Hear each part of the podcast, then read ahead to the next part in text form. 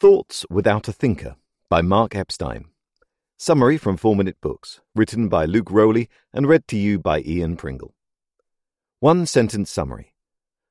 Thoughts Without a Thinker helps you get more peace, overcome mental illness, and ease suffering by outlining the principles of Buddhism, mindfulness, and meditation as they relate to psychoanalysis.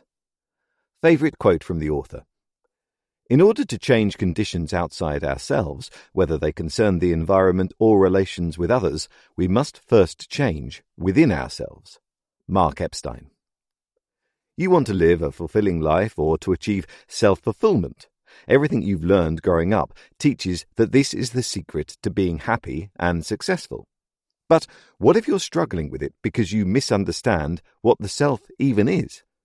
While there are many potential causes for mental illness, one of the top contenders, according to psychoanalysis, is a mistaken idea of self. To understand that, you could look at Sigmund Freud, who many consider the first to unpack this mystery. The truth is that this problem of the self had a solution long before, in ancient India, within the teachings of the Buddha. That doesn't completely discredit Freud, and utilizing both his methods and Buddha's ideas help us uncover the full picture. That's what Mark Epstein does in his book Thoughts Without a Thinker Psychotherapy from a Buddhist Perspective. You'll be surprised to learn that the solution to your ego problem lies in letting go of your grip on the idea of self and how doing so will completely transform your life for the better. Here are just three of my favorite lessons from this book. One, your incorrect sense of self is what's causing your psychological disorders. 2. The teachings of Buddhism will help you separate from the idea of the self and thus alleviate mental illness. 3. Learn to be okay with all of your emotions, good and bad, with the power of mindfulness. Are you looking forward to finding more peace in emptiness? Let's get right to it and find out how. Lesson 1. Your psychological disorders come from a misguided sense of self.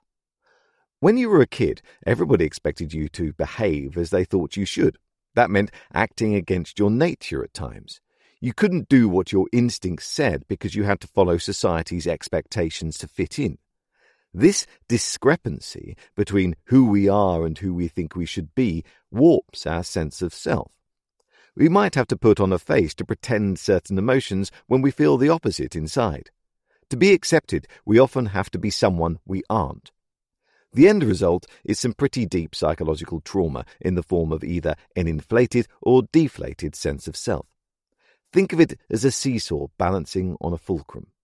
True balance is in the middle, but most of us fall too heavily on one side or the other. Depression comes when we have a deflated sense of self, with narcissism on the other end of that spectrum. Narcissists suffer because they're too focused on themselves. They are prideful, arrogant, and delusional. It's no surprise this is so common in a world that emphasizes selfie culture and individualism.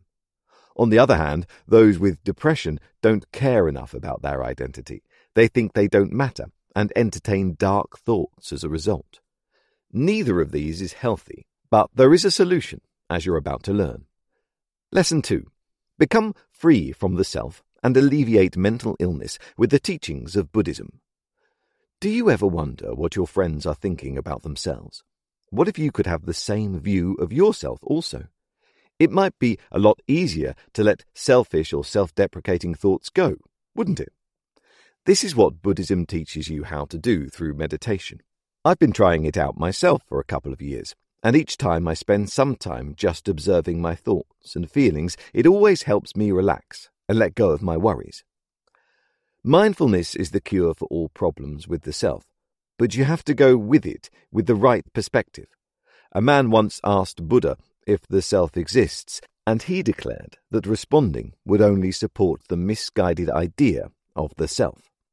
In other words, finding emptiness can free you, but holding on to it too tightly as a goal can make things worse.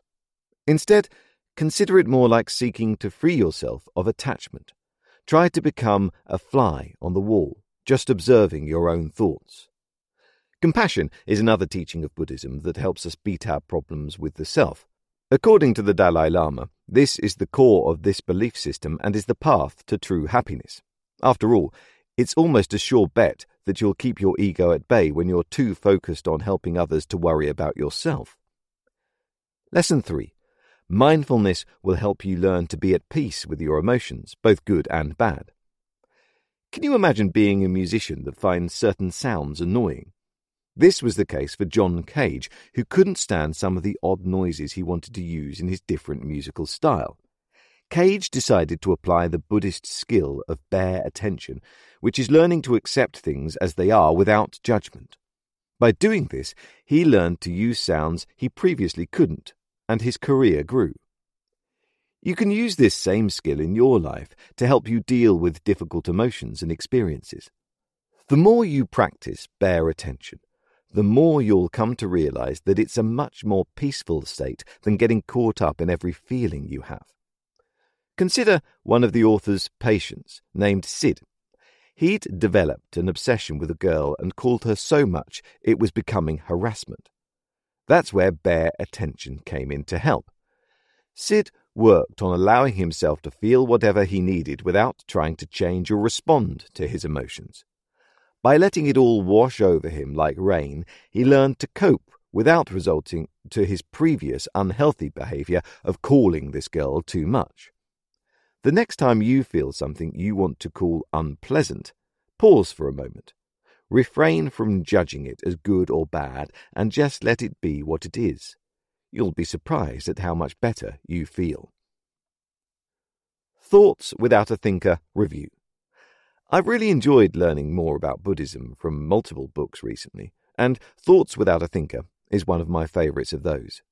It's nice to have my beliefs, especially about myself, challenged and reframed in a way that helps me feel more at peace with who I am. Mindfulness is such a useful tool for so many reasons, and I'm glad I got to learn even more about it from this book. Who would I recommend the Thoughts Without a Thinker summary to? The 23 year old that's always stressed and anxious about school but doesn't know if meditation can help.